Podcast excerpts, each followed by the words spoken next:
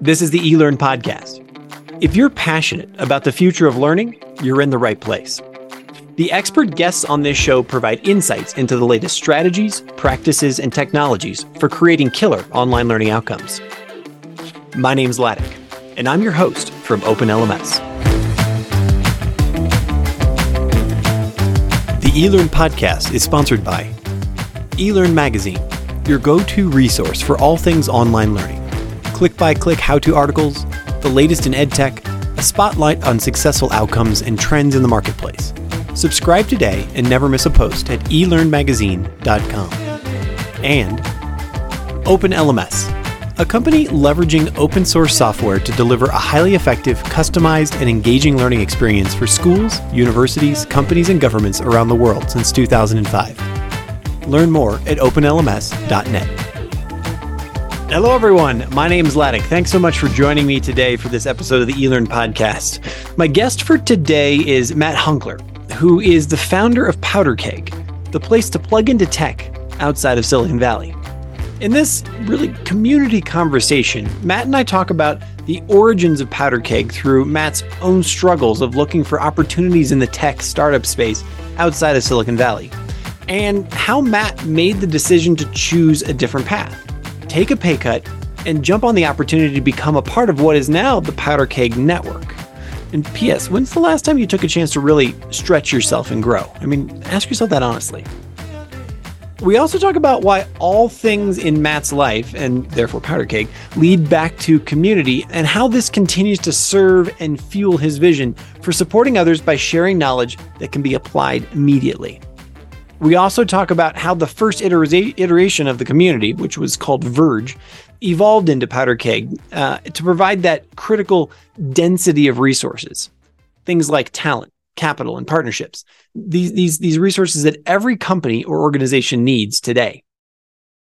We also talk about the importance for all of us in finding our niche tribes where we can truly geek out in our passion, but also making sure that we consciously seek out other experiences so that we're consistently expanding, growing, and finding our blind spots that we need to fill and in order to stretch.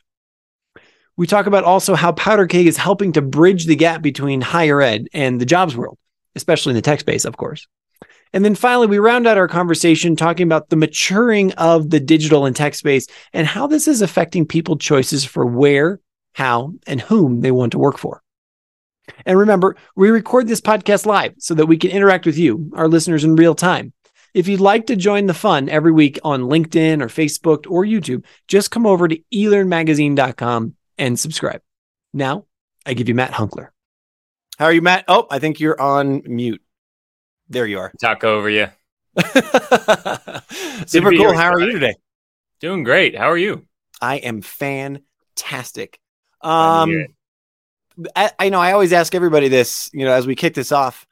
I know where you are, but but but tell us. I mean, wh- where are you sitting today? I, I love your office. It's absolutely fantastic. Thank you. Because it's actually real. It's it's not something like this, but this is the this is the home office, um, which is based in Indianapolis, Indiana. I'm coming at you live from the cloud, uh, mm. as the entire tech world is these days, uh, working at least in hybrid work environments, mostly remote still. Um, and I think that's, uh, you know, no longer the new normal; it's the normal. Yeah, absolutely. Um, mm-hmm. But we've we've got a great team here at Powder Keg, and uh, excited to be here. Great. Yeah.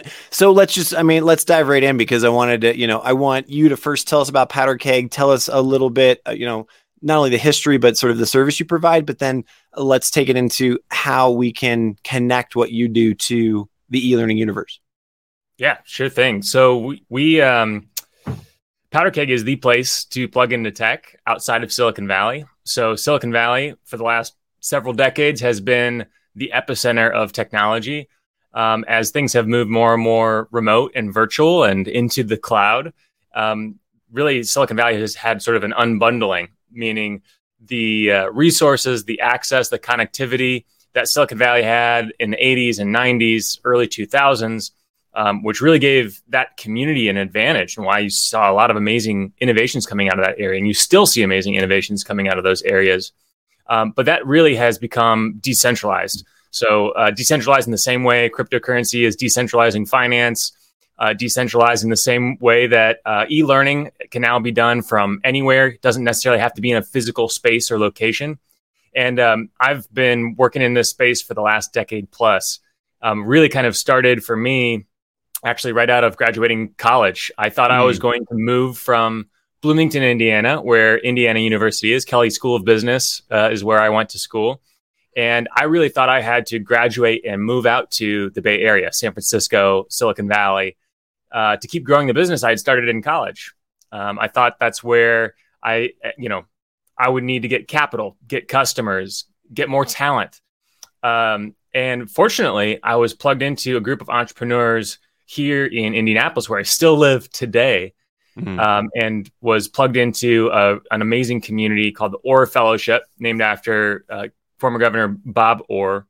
And uh, that community of recent graduates and then classes before me that had graduated, um, plus the access to executives, tech executives, for me was compelling enough to actually take a pay cut from what I was paying myself at my business to join a high growth tech company. Mm. Um, because for me, the learning was more important than anything else.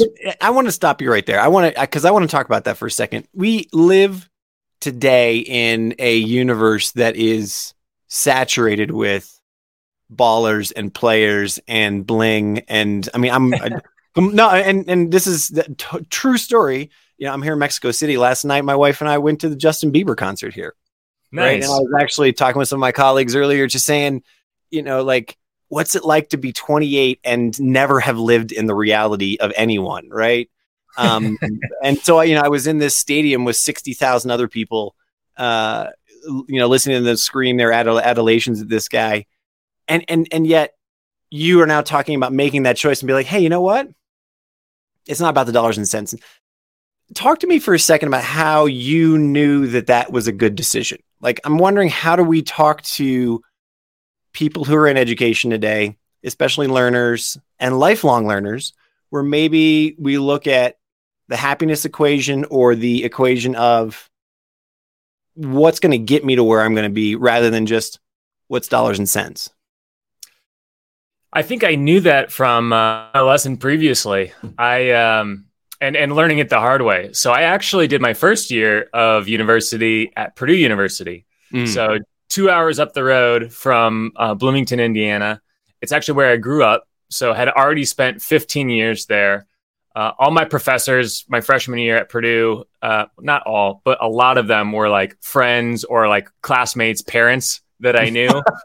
uh, I literally like nothing awkward there. There's nothing across awkward. the street. My high school was like two blocks from Mackey Arena, the basketball stadium at at Purdue.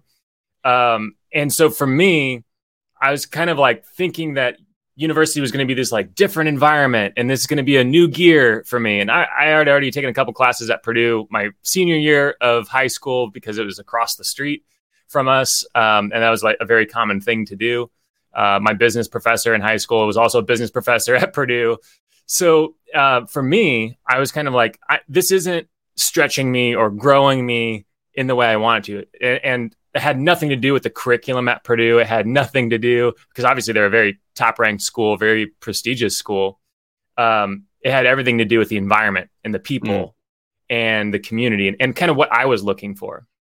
And what I was looking for was something that was really going to push me to get a little bit outside my comfort zone. Now, granted, I only went two hours down the road, but in comparison to being in the same town uh, and knowing every street and like already knowing all the buildings and already knowing most of the professors to like knowing nobody, new town, never been there before, didn't even visit it because growing up in a Purdue town, you learn that IU is far inferior, which is false.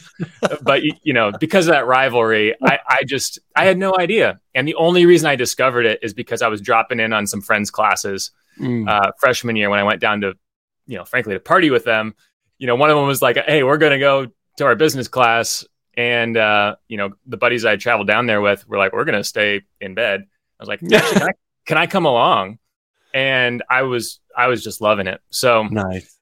I learned the lesson that like it's not all about dollars and cents because I, I lost all of my scholarships, even though I had a direct admit into IU Kelley from high school. Once I chose Purdue, that was taken, you know, that was yeah, sure, of course. Um, so you know, for me, that was tens of thousands of dollars that uh, I was taking on because I had a full ride at Purdue. Um, but for me, it was well worth it to make that jump because one, taking on that debt is what kind of encouraged me and forced me to start a business. Mm-hmm. Um, two, putting myself in a new environment and a community of people around me. You know, IU Kelley School as number one ranked public school for entrepreneurship, which is what I was passionate mm. about doing. Still am passionate about doing, obviously. Um, and so getting into that community of people who are also starting businesses, uh, already running businesses, professors who had exited businesses, and and I think some of that existed at Purdue too. But for me, it was just kind of that combination of all of those things. And so I I saw this opportunity to stay in Indiana versus go out to the Bay Area as a similar kind of choice. Um, obviously, the Bay Area is a great community of entrepreneurs. There's lots of technology, but this Orr Fellowship was something that already existed. It was a community of people who had self-identified. You know, it's called the Orr Entrepreneurial Fellowship. I'm like, all right, mm-hmm. these are these mm-hmm. are probably my people. Um, and then the direct access to um, all the executives at the big tech companies at the time, uh, which were Exact Target, which got acquired by Salesforce. You know, Angie's List, which got acquired by Home Advisor. Uh, so really getting kind of a front front row seat to a lot of that stuff uh, for me, I you know I wouldn't change a thing, and yeah, um, yeah. I think I was open open to it because it had worked out for me previously. And that's right. And I I'm not gonna I'm gonna I'm not gonna steal your thunder by telling my story, but I swear you just like if if I were to just replace Purdue and IU with Colorado College and Colorado State University, you literally just told my entire my entire college. That's awesome. I, I did the literal exact same thing, yeah, a decade before you did. So strange. That's that's probably why we uh, we vibe so well. so crazy. Hi, I'm jumping into the conversation real quick to ask you a very simple, quick favor. If you are enjoying what you're listening to right now, if it's if it's interesting, if it's entertaining, if you're pulling away value, if you're learning something, whatever the case may be, do me a favor and just hit subscribe on your podcast player right now. You know, it's if it's on your phone, if you're listening on a computer, whatever it is, just take two seconds right now, hit subscribe. It helps us. You'll never miss an episode, and you know everybody wins. And if you really like this content, you know a lot, come on over to eLearn Magazine, throw your email address in there, and subscribe there as well for other great content around our blog posts, around the events we play, and of course this podcast as well. Thank you very much. And now back to the show. Um, so take me to powder keg. Um you know how like what was the genesis of it and what what service do you provide? And and especially like what are we how are we connecting to both higher education universe but then also the new professional who's growing their skills and then the lifelong learner? Like let me throw all three of those sub questions at you at the same time. Sure. Well you you'll learn very quickly that all roads for me lead back to community Mm. It is the thing that just very early in my career, I read a book called Tribes by Seth Godin. Mm-hmm. Uh, very small book, which is why I read it. you know, it was like read it in a you know in an hour or two kind of book. Uh, but it talked about kind of uh, finding your people, finding the people that were. And for me at the time when I moved to Indianapolis, I was like, okay, where are my people? Uh, who are the people spending nights and weekends? You know, developing software, starting businesses uh, building websites, uh, learning about new technology. And there were some things that kind of existed at the time in Indianapolis, but I, I noticed that the, the people were very different than me. You know, I, I wasn't wearing pleated khakis with the tucked in button down shirt hmm. uh, or the three piece suit to work. I was working at a startup. Mm-hmm. And uh, I wanted to find the, my my startup people, and so part of the book Tribes uh, is you know if you can't find your tribe, build it. Mm-hmm. And so that's really with me and a couple couple of friends. That's what we did. Um, we started a, a, community at the time was called Verge, um, and the whole thought was just like let's get everyone we know, which at the time was like twelve people, and get them together. We're gonna grab beers. You know, we're gonna get, we're gonna go to the bar, but we're gonna bring our laptops so we can hook it up to the projector and you know the little conference room that are, are at some types of bars and we're just going to present what we're working on and ask for feedback. You know, this is before Shark Tank, but it was very much Shark Tank without the checkbooks. Sure, yeah. Um, and it was that was such a cool experience, and and I did that one time, and everyone said, "When's the next one?" Mm. And I said, next one, what? You know, Yeah, I, sure, yeah. I, I just wanted some feedback on my business. This was great feedback. I'm, I need to go execute on that. You know, I, so of course I was working at a cloud technology company full time, but then also starting an e-commerce business on the side. Also plugged into these uh, entrepreneurial um, curriculum at the Orr fellowship program. Um, and, and so I was like, I don't have time for this, but there was this need. People kept hitting me up saying, when is the next one? When is the next one? And so we hosted the next one, and Mm. twice as many people came to that one. And at the time, the technologies that were new were YouTube and Twitter. So Ah, we, we, I was recording all of the talks. You, you can still find some of them on YouTube today. I was recording the talks, tweeting, you know, uploading them to YouTube, and then tweeting them out. And that's how people were finding out about this. mm. Um, was this new technology called Twitter? I think Twitter was maybe two years old at the time. Um, but that was that was such a cool thing because there were these monthly kind of in-person gatherings, but then the conversation continued over this medium Twitter that was kind of new and everyone was using in between events. Mm. And uh, over time, what what ended up happening is, you know, live streaming started to become a thing, so people from out of town could view the events. Then uh, people in other communities started self-hosting their own Verge events.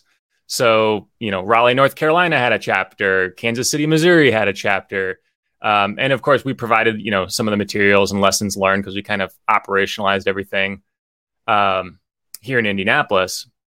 But what started to form was a sort of like regional and eventually sort of national community of people who just wanted to learn and uh, grow, grow in our Mm. careers. Mhm, And mhm. a lot of a lot of us were uh, early in our careers and hungry for this uh, kind of community.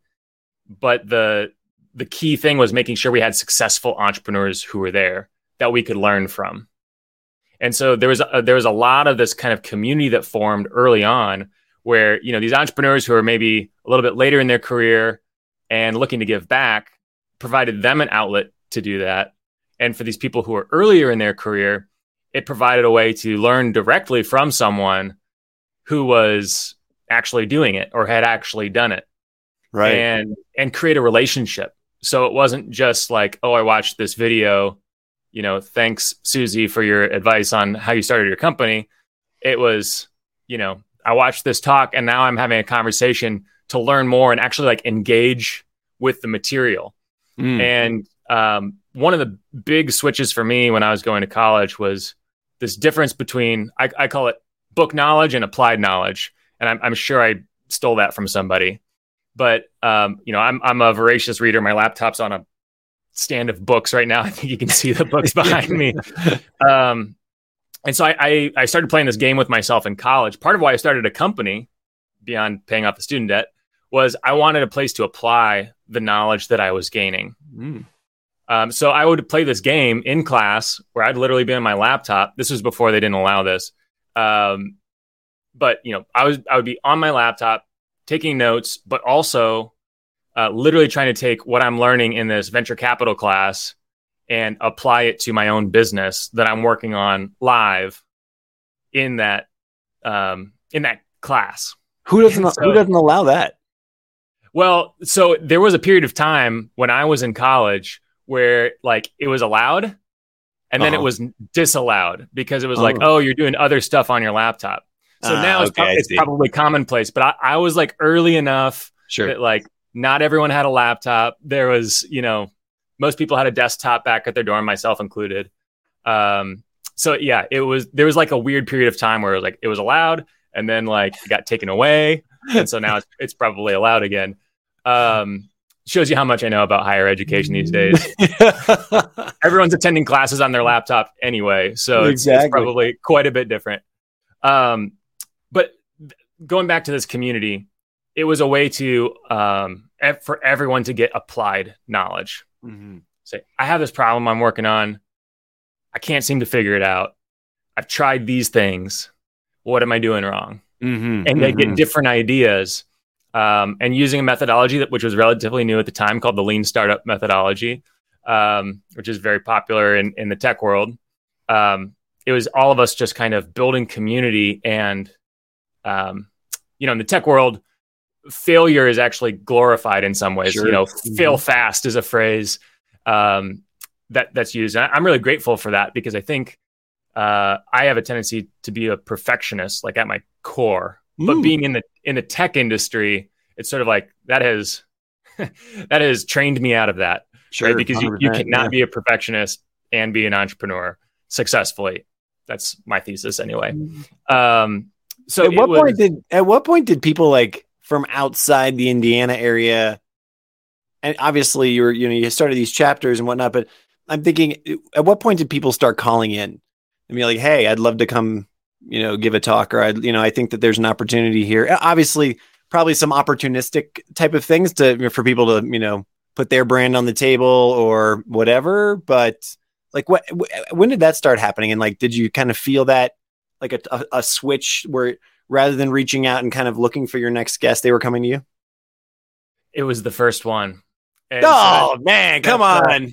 that's uh, uh, just benefit of being early. You know, Yeah. There was no other outlet for this. Nowhere else was doing pitch events. Nowhere Hmm. else was doing any kind of fireside chat with entrepreneurs. You know, except in university classrooms, and you were enrolled. You know, to go to those specific classes.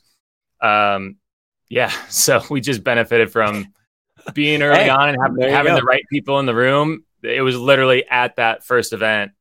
You know, people were like, "When's the next one?" Be- and then the like second half of that sentence is because I have something I'd like to share next time. right, right. right. Um, so well, I guess then take me to the next level. Was there ever did did it get to a point where you know that like venture capitalists or you know someone with a big idea who are you know were looking for talent or um you know somebody who just wanted to have their ego stroked because they wanted to talk about how they you know how they you know they 10x their revenue night last week you know like w- at what point did that start happening Well, that so they didn't always reach out. They still don't always reach out. You know, the the the ones that are in the top one percent of the top one percent of performers. That is, uh, I mean, still today, uh, even with our virtual big virtual conferences that we do, mm-hmm. I'm still usually the one reaching out saying, "Hey, we've got a community of over ten thousand tech professionals uh, who are who are really doing it. They're really building things. Um, here's here's the ask: 20 Mhm. minutes. We get to talk about this topic you're really passionate about. Would you like to to come? So that has that has never changed, and we're Mhm. we're always going to find um, the very best. I, I do think there was. Um, I, I promise I'm not trying to be difficult in answering your question. Um, I do think there was a time when there there was sort of like the tipping point. You know, Malcolm Gladwell talks about the tipping point, sure mm-hmm. and for us, I think it was around um, 150 true fans. I, I think Malcolm Gladwell even talks about that number. I think that's Right. Dunbar's Dunbar's number. Once you have those 150 people who they're going to be there, like as long as there's not a conflict, they're going to be there and they're going to show up. And even if there's time. even if they're not going to be there, they're going to tell other people about it. They're going to support you in some other way, whatever. Yeah, yeah, sure. Exactly. Yep. And so um, I, I think that was like really the tipping point for us. Um, and it, it really only took maybe a half. It was it was within the first year that Mm. that tipping point hit, and we just kind of had this organic grassroots community. And our first couple of chapters happened because people moved to another city from Sure. Indianapolis Mhm. like hey i just that's how raleigh happened i just moved from indianapolis to raleigh um, there is nothing like what this was which is crazy because there's so many great big tech companies there ibm red hat you know now Mhm. google and, and everybody is in the research triangle um, so that's kind of how we sort of cross-pollinated initially you know before live streaming was you know commonplace and you know everyone was finding people um, through you know virtually virtually. Mm. And now there's So just so many more tools. You know, we're on StreamYard right now, Yeah, sure. uh, streaming to all kinds of different social platforms. Um, there's so many different ways to do, you know, comments, dropping a comment below, asking a question, polls, um, and you know, none of that existed. You know, even five years ago, at least not as like a commonplace thing. not not even three years ago. I mean, Yeah. it's really the the the accelerator of the pandemic. Uh, at least in ad, uh, Yeah. ado- adoption has been radical, absolutely radical. So take me to you know how you know I I'm not sure if Verge evolved into Powder Keg or if Powder Keg came out of left field or you recognized that this was a, a really you know, a need that needed to be filled. So what what was the origin there? So it was one of those things that just kind of organically happened as well. My my whole career has been just kind of like listening to what the community wants and, mm-hmm. and building that thing. Um, you know, I did high growth technology companies as a full time job in addition to Verge um, from tw- 2009 to 2013. So those are my first, you know, four or five years in a pro- professional setting, working, mm-hmm. you know, full time 40 hour work week. I'm using yeah, air quotes because sure. it was more like 60 plus. Um, because I was just throwing myself into into everything I could, you know, and saying yes, I'll do that to everything. That was mm-hmm. my say yes to everything phase uh, of life, and I, I burned myself out mm. um, doing that. You know, that was the hustle grind culture of uh, you know early startup tech communities. Um, I, I, very much bought into it. I, I think I benefited from it in a lot of ways. Um, but the downside was you can't sustain that forever. And so after uh, a startup that you know I was working on was supposed to spin off from another company, ended up kind of imploding with that company. I just kind of needed to take a step back. And Verge had grown into this thing that was basically a lifestyle business. And so after taking a few months to really think about what what to do next, I didn't think it was Verge. It was kind of one of those things again where I sort of like next one what you know like that that's yeah, not okay mm-hmm. that's not what i'm trying to do um, but in those couple months after i left um, that last venture funded company i had been invited to speak in a lot of different places you know run some workshops um, you know out in san francisco uh, for the ebola summit very relevant now um, you know fast forward two years I was just uh, say, wow, that's a long time ago. That's all, yeah. all the way out to uh, Auckland, New Zealand, Mm. Um, you know, Colombia, down in Colombia and Medellin, uh, Aruba, uh, and then just all over the United States. And so, in that travel and kind of following just things that kind of popped up, and and I did that for another five years after mm-hmm. 2013. Mm. Just kind of uh, ran an event once a month in Indianapolis. You know, supported other uh, folks in other communities who are running events in their markets and it was in, traveling to all of those different places. Um, in some cases, like five cities in five days. You know, Ooh. back to back to back. You know, and and each day is action packed. It's like you know, 7 a.m. meet with the mayor and all the chambers of commerce. 9 a.m. go to the biggest tech companies in the cities and eh, city and do a tour. 11 a.m. go to the biggest venture capital firm in that city and learn about what's going on there. And mm. it would all culminate in a Verge like pitch event at the end of the day. Um, so it was sort of seeing that back to back to backness that I started to see a pattern, mm-hmm. which is one, every tech community, you know, you're in Mexico City, very different than Indianapolis. Um, I, you know. I can guarantee I haven't been to Mexico City yet, but I know some folks that run run some startup community stuff there, including yourself. Yeah. Um, mm-hmm. but uh, all, while all these communities are very different and have their own strengths and opportunities, we all suffer from the same challenges. And I would summarize all that to density, density mm-hmm. of resources. Um, and it's what Silicon Valley had an advantage on for so many decades is that geographic density. Everyone's mm-hmm. right there, graduating mm-hmm. from Stanford. They're sticking around in the Bay Area. Uh, all the big tech, or, you know, big original tech um, communities or companies that exited you know, people were spinning off from them and starting other tech companies. All the venture capital was there. And in fact, still today, 75% of all venture capital nationally in the US go, goes to the Bay Area. Wow. Um, and so this density challenge, uh, density of talent, density of capital, density of customers willing to buy from startups, this is what we set out to help solve at mm-hmm. Powder Keg, starting with the biggest pain point for tech companies, which is still today uh, hiring and retaining the best talent. Mm-hmm. Is so the it came about? Thank you. That's fantastic. And my is the best talent because uh, we see it down here. Okay, we see it in Mexico City for sure. Um, yep. You know, I'm on you know an, an embarrassing number of WhatsApp groups, right? Because that's how that's how essentially every yep. small community gets started. You know, yep. same in Medellin. Yeah, sure, yeah, exactly, and at least in in Latin America, but actually in many parts of the world and sure. you know you you see so often you know hey i've got i'm i'm this is my idea or this is my startup and we're looking for x y and z but one of the things I've found interesting is that it's often marketing folks or mm-hmm. um, operations people or local organizer or you know somebody you know sort of like a non what you'd call a tech job even though this these are all mm. many of them are you know tried and true tech startups. These are e-commerce companies. These are you know um, eh, middleware companies. These are you know saas providers these kinds of things. But they're looking for like the talent gap is there rather than hey i need a front end developer a full stack developer a ux ui kind of person those kinds of things. Does that is that what you've seen in indiana as well or is it really yeah is is the opposite true that's a really good question and, and astute observation um, and actually i skipped over a part which is we were originally called hackers and founders so oh interesting okay developers and entrepreneurs and the the whole idea was like how can we get our technical co-founder um, mm-hmm. and make a mm-hmm. space for them? And so that was built into our community very early on.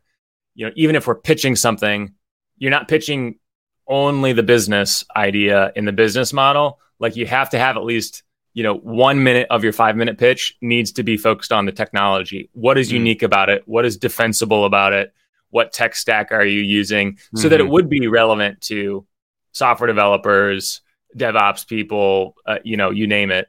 The the thing that's really interesting and the way communities have grown is there is a lot of benefit in having niche or niche, depending on how you want to pronounce it, com- communities. You know, so having a you know here in Indianapolis we have Indy Hackers, mm-hmm. I N D Y, not I N D I E. Okay. Um, okay. So Indy, like the Indy 500, Indy Hackers, which is run by someone who started that group around the same time I started Verge, um, where people can just geek out and nerd out about that stuff, mm-hmm. the the more technical aspect of things. And I think that's mm-hmm. really important to, to any thriving startup or tech ecosystem is that you know whatever your area of focus is and where you're trying to learn, you know, how can you niche down and find the people who are really talking about similar problems that you might have faced previously yourself and you could share from uh, experience on or that you might be facing in the future. Mm-hmm. Um, and then it's also helpful to be plugged into broader groups where you might run into someone like PowderKeg CTO now uh, is the guy who built the original job board on the internet, which became Monster Jobs uh, or Monster.com. And he just happened to be in the back of the room at one of those bars um, and had you know learned about it on a platform called Meetup. Um, and so the magic of colliding with people different than you, uh, th- there's magic in that too. So uh, that that's been sort of a core belief for me for a long time. Is like go, you know, I try to go to I try to go to events like Startup Ladies as well, even though the name might not lend itself to thinking like that's where I should be um, because one, you know, I know the organizer, and I know that's not the intent of the event, but also it's going to have there's a totally different circle of people. Mm-hmm.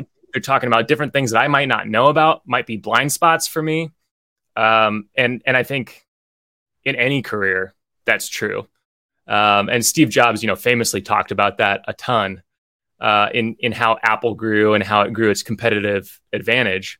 You know, just the focus of design in the Apple came from things like dropping in on calligraphy classes, you know, at sure. university that he wasn't paying for, um, and just getting really geeked out about typography. You know, before that, well, yeah, and everything also, was just like this eight bit. You know, you can't even call it a font. It was just this like blue screen or black screen, white type, uh, quote unquote typography. Yeah, well, it's it's those it, it's it seems like such a simple formula and yet such a powerful one that I wonder how many you know how many people actively pursue because putting yourselves in those places of strangeness, newness, um, you know, outside as you say your comfort zone, you know, it it offers you moments of serendipity, right? Yeah. Where it's like, wow, I didn't even know that was a thing and I, how could I connect X to Y, you know, or gosh, I didn't even know that this, you know, community of people who do exactly what I need, you know, exists, you know, and because it was called tech ladies or whatever, you know, like I didn't even know that was there. Um, it's really, uh, really super fascinating. Here's where my brain is right now. sure. What you just described used to be owned. It used to be the property of higher education. Yep. Right. This used to be, you went to university, you went to college pre obviously let's just call pre-internet right? Let's let's call yeah. you know before the dinosaurs. No i'm just saying um you know you you went there because this was where you would have your mind blown. This is where you would be exposed to new ideas but most importantly you'd be exposed to community hopefully from you know around the world or at least from a large ge- geographical diversity and ethnic diversity. And that's how you would get that that muscle of holy smokes, look at all these other options for my life, for my career, for my whatever. What you've just described exists today. I think we're all very aware of it. It it it needs no border. It needs no tuition fee. It needs no I mean, obviously there's organization and structure, but it's very um ephemeral, right? Like anybody can throw together a WhatsApp group, anybody can do this, you know, and um, you know, I think the most it, interestingly, I'm you know I'm I'm now thinking of just like TED talks and TEDx talks and those kinds of like these. It, it becomes it has an organic life of its own. The question at the end of this diatribe is, as you're allowed, you know, moving PowderKeg forward, and you're you've built these communities across your whole career, and you've attended them, and you've seen that serendipity. Talk to me about what higher ed has experienced over the last couple of years, where let's just be honest, it's an existential crisis has happened about where's the value, what is it, and are you are you filling a gap for them with PowderKeg? Are you are you working with them? Are you partnering with them? Is that this is this even a conversation? Are they even on your radar? Um, I think that's my question. Yeah, absolutely. I I think it's a really good observation too. I had the privilege of going to my brother-in-law's graduation from UVA, University of Virginia, uh, last year, and so being on that very historic campus, um, I think it was founded by Thomas Jefferson. I could be totally wrong about that. Uh, but you know, let's just say it's it, old. it, it's very old. You know, like there there are so many documents in their library. There's so many books in their library that at the time only existed in those libraries. You had to go there if you wanted to learn that material because mm. literally the book was in that library. And now, to your point, Ladek, uh, there is limitless information, which I think presents its own own problems. Oh yeah, no, it's a it's a yeah, it's a huge problem on the other side, right? It's like it's a quest, you know, it's like totally overwhelmed. Well, yeah, and and that's where I think universities, um, at least the ones I think that are adapting well uh, to this, are are really uh, setting themselves apart uh, really by curating content, curating material, curating guest lecturers. Um, you know, I was fortunate to go to the Kelley School of Business, which I think still has the number one online MBA program, which it also did pre-pandemic as well. Mm-hmm, mm-hmm. Um, so have worked very closely with uh, Phil Powell there, uh, just really one of those people that's thinking, you know, 5, 10, 20 years out in the future in higher ed. Um, and one of the things I really appreciate about how he's thinking is he's thinking entrepreneurially. And uh, I'm sure that's a challenging thing to do just because of the culture of higher education historically has not been to like be like, hey, this is working. Let's change everything. Mm, mm-hmm. Yeah, sure. It's, mm-hmm. it's, sort of like, hey, this has been working. Why would we change it? Um, tends to be, and it's the same thing at big tech companies, right? Like even big tech companies aren't like, hey, this is working. Let's let's change. Let's try something new. They're like, this thing's working. How do we increase it by five to ten percent? Right, right. Mm-hmm. Um, but I, it a lot of things are getting disrupted right now. I'm seeing way more people come into at least PowderKeg with no college degree. Mm. Um, and they're they're joining tech companies that don't require it. Mm-hmm. Um, or they're going to a coding academy and learning to code in a 90 day um, program mm-hmm. and coming out of that with a you know high five figure job and a career path Mhm. that can uh, support them probably for their entire lifetime just because of the shortage of technical talent that there is right Mhm. now. Um, that said, I think there there's still a, a really important place of higher education.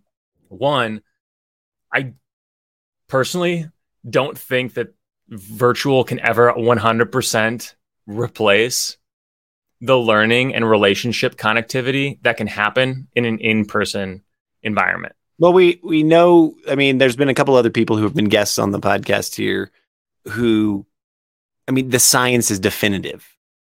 I mean, it absolutely definitive, and it's really, it's really quite interesting about when we think about our need as social animals to be in the same space together and what that means to us and how we communicate, the connection we have, the energy that we share. I mean, I I kind of get a little you know, uh, I, for lack of better ex- existential here as, as well. But it, it it it is a reality that we can test, and people have. Um, I'm the gentleman. His name I'm totally forgetting right now. He his name is John Medina. I think I want to say his name is. Um, but you know, he was just he was describing on on an earlier episode about how you and I know how to interrupt each other or or interject each other in a conversation because we can met our ears actually feel the air pressure difference Mm, between us in a room like that. It, it gets down to that level of stuff. yeah, All of this is to say, no matter how how hard we try to go virtual all the time, there, there will just absolutely never be a replacement for this virtual reality until we're until we're we are all digital ourselves, right? And at that Right. point, I don't know if we until all humans evolve. yeah, over- yeah, until whatever centuries or whatever the thing millennia. right, right, exactly. you know um and so i you know i, I didn't mean to interrupt you but like take that forward for me like so as you've seen universities evolve as you've seen this how have they started to reach out in, in a different way maybe to the startup and the corporate community or have they started to co-opt and maybe do a land grab like i've seen that in some cases where it's like hey we're actually no our brand means this um what, do you, what what have you seen in that regard Well, we've definitely done uh, partnerships with universities. So, you know, in Raleigh, Durham, with with Duke and uh, NC State. Uh, here in in uh, Indiana with Purdue and Indiana University, obviously had some ins there uh, to make that that possible. Um, but I, you know, I think our closest relationship is with the Kelley School of Business and with Phil Powell because he's forward thinking in that way Mhm. and because there's this IUPUI Indiana University, Purdue University, Indianapolis uh, campus. So that's you know Indianapolis is kind of halfway between West Lafayette and Bloomington. And I've, I've just noticed that you Indianans also kind of stick together. I don't know. Our executive director, Oh yeah, the managing director, Phil Hill. uh, sorry, uh, whoops, um, Phil Miller. Uh, he is uh, very, very much an Indianian. Yep. Is that what you Yep. say? In Indiana? Hoosiers. He's a Hoosier. He's a, doesn't he's a Hoosier through and through. It's just Love called it. Hoosiers. Yeah, I love it. Yeah. Great movie by the way. Hoosiers is a great movie. Um, yeah, I I think um, what Phil is doing to engage, get students from the evening MBA program or the even the online MBA program, you know, getting them free passes to come and attend PowderKeg events, to network with employers even when they're in school, um, or recent graduates who are at their first t- full time job to plug in and develop their so their social and professional networks. Um, but then also reaching out to entrepreneurs and saying, what are you seeing? What are you looking for? Or heads of talent at tech companies and saying, where are the gaps? Like, Mm. what are we not preparing students for today that we should be? Um, and even experimenting with things like just in time courses and certificates, where you don't have to do a full enrollment in a four year program or two year MBA, and it can just be a leadership certificate or an entrepreneurship certificate that you can get in a semester with you know two or three classes that you're plugged into. Um, so I I do think that the universities that can adopt principles like the lean startup um, methodology that startups have used to innovate for years, I think higher education can and are uh, not everyone obviously, but uh, the ones that continue to rise to the top and are seeing their student body grow year after Mhm. year Mm-hmm. are the ones that are trying new things and looking for ways to differentiate themselves.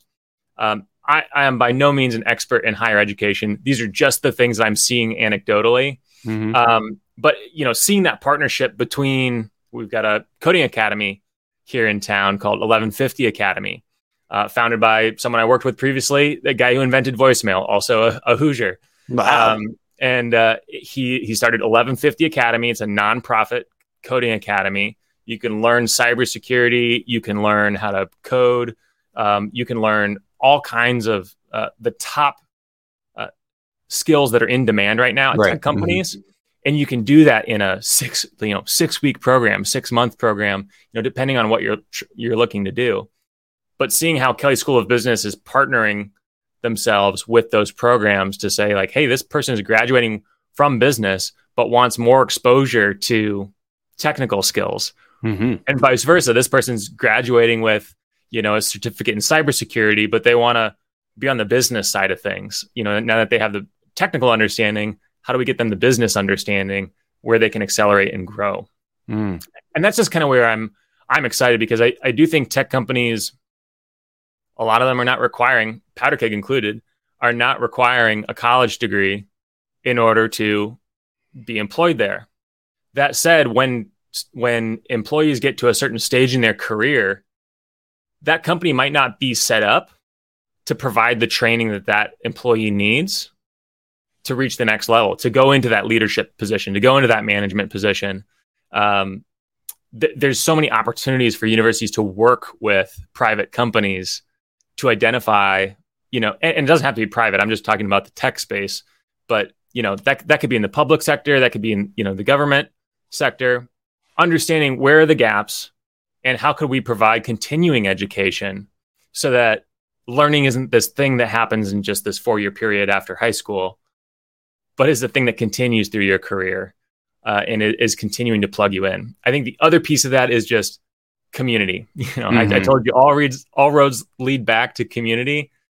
Um, the more that universities kind of call that out and actually have ways to network with other alumni, other students, other professors, former professors, guest lecturers, um, those are the ones that are going, going to continue to rise to the top. Um, our IU network has been instrumental in helping us get early customers, investors, even, Mhm. um, and and ultimately uh, for for me to grow in my career, but also everyone that's you know works at PowderKeg to grow in their careers. Mm. So I, I think there's a lot of opportunity there as well. At least that's what I'm seeing on the ground here. I have, I have two more questions. I know we're coming to the top of the hour, and so I, I know your time is precious. Um, the first, the, the last, the second one is one I ask everybody. I'll ask that one second, but I want to end sort of the knowledge search of this conversation with this. I'm a part of many of these communities, as we talked. Um, one of them is a fairly large digital marketing community. And one of the very interesting things that I've noticed or that I've seen happen within this community, and I'm, I'm interested to see if this is happening in PowderKeg as well, is that uh, I mean, people know I've I've got three kids. I've got a wife. I got three kids. Right? Like I'm I'm I'm on the older end of the tech universe, right? The the digital universe. But what's happening in these communities is that many people are coming of age. They're finding mm-hmm. partners, or they are choosing to have you know create families. You know, the I move every six weeks and I'm a digital nomad lifestyle, or I can work from anywhere. Like all of that is sort of the the reality of what we might call normalcy is settling in for many of them. Along with that comes expectations for when and how I work, um, expectations for what my team needs to look like. Um, you know, as you were just saying, sort of expectations, like rather like you know, we move from risk taking to stability making. You know, kind of uh, choices. Talk to me about that for a second about what you're seeing in PowderKeg because now digital and tech is has been around long enough, right? 30, 40 years where there's a maturity to it and there's that we always hear about that fresh startup, you know, dynamic, blah blah blah. But then there's this huge glut of people who are like, you know, I want to be a part of it, but I got to pay the bills every week. I got a mortgage. I, you know, I like, and, and you know what? Frankly, I don't want to move. Like, talk to me about. Well, I mean, obviously you didn't. You want to stay in Indiana, so like, talk talk to me about that. Well, it, what's great right now is that people have options, and mm. I think that's going to continue to be the case. Um, the challenge is similar to the uh, curation challenge of like now there's all this information. How do I know which stuff is the good information? Um, there's so many different companies. There are so mm. many different company cultures. There's so many different leaders. There's so many different products, and it's it is hard to stay on top of it. I try to, but I, I don't even stay on top of 10% of try. it. uh, you know, a lot of what our community is built around is helping people curate. Um, we've built this software that helps people kind of curate what they care about, mm. starting with, you know, companies. Every company has a profile that outlines their culture, it outlines their product, um, that has their benefits and work flexibility preferences in there, all of which are, are matchable attributes, meaning someone can say, I'm looking for this type of company. And then PowderKeg, you know, serves it up out of its database of thousands of tech companies around the country to that person to say, there you go. Uh, if you'd like to ask for an intro, you can request an intro. If you just want to follow them passively and you know keep tabs on what you're doing, you can do that on the platform. Um, but I think these are the types of tools that uh, are going to continue to help people and companies stay on top of what's going on because there's so much information out there right now um, and then another piece of of what we are doing is curating. So mm-hmm. if you are interested in a new city or a new industry like fintech or healthcare tech, um, we have those resources on the platform too, all of which are contributed to by the community and curated by the community so that people can learn more about it and discover these collections of companies that are top ranked across different factors or in different industries or in different geographies um, and so having these resources, and PowderKeg is certainly not the only one that's doing this. Um, we are just laser focused on anyone that's inter- interested in the innovation and tech economy, which I would argue is the entire economy. Um, but but uh, if you're interested in it in that kind of thing, like there are all kinds of resources there, including just a, a weekly newsletter to stay on top of which companies are getting funded, which companies mm. are getting acquired, um, what are people doing to level up in their career and what kinds of jobs are available out there. Um, plugging into a few communities like this can be extremely helpful. And what we're really trying to do is be that one community that's the generalist community. You, you could meet another person like yourself, but you also might meet someone in an adjacent industry right. or an mm-hmm. adjacent uh, function of the business. Um, but then also provide connectivity to these other communities. Like if you want to go deep on software development in fintech, we can connect you to that organization that does that thing. Or if you're really interested in Mexico City, we can connect you with Ladek because he can probably get you plugged in. Um, so really finding ways to uh, create that connectivity in a way that's all supported by software and supported by a community of people who care. Fantastic.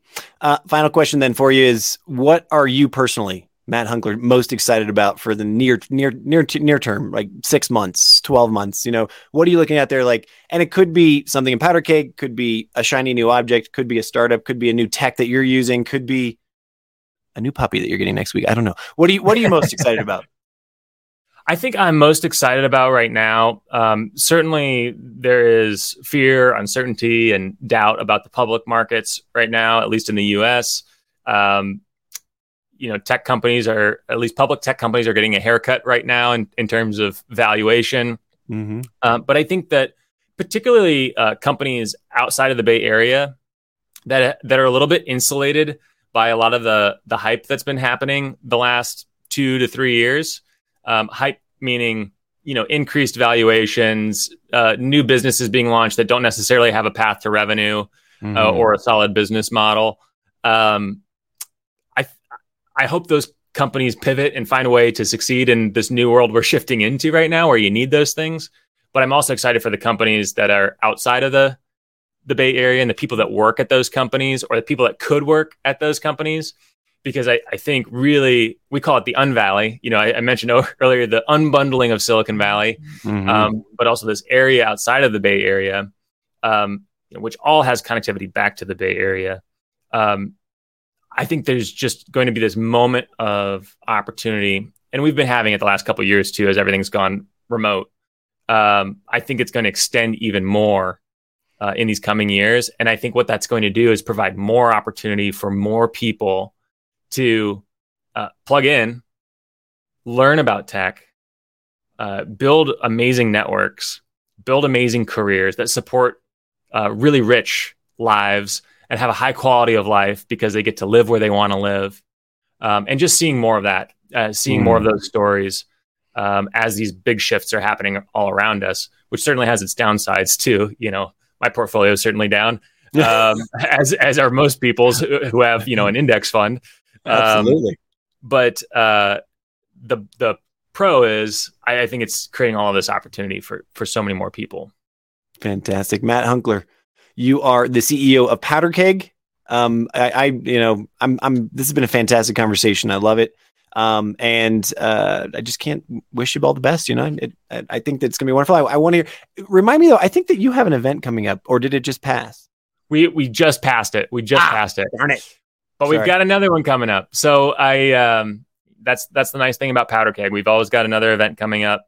Um, and if you want to sign up for our free newsletter and free software tools, it's just powderkeg.com. Powderkeg, all one word. And um, we've got to get you on the virtual stage, Ladek, because I think all the things that you and your community are doing to help plug people into the latest trends in e-learning uh, mm. are so important. And learning, to me, is is one of my top three core values. You know, Absolutely. life lifelong learning. And um, what you're doing for the industry to help more people do that is really important. Thank you so much. Appreciate it. Thank you for yeah, the conversation today, and we will uh, talk to you. Talk to you again soon. Thanks, Ladek. Thanks again for joining me for the eLearn podcast. Make sure you never miss an episode by subscribing wherever you listen to podcasts. Just just push subscribe on your player right now. And remember, you can join the conversation live on YouTube, Facebook, and my LinkedIn feed every week. I hope to see you there. Thanks.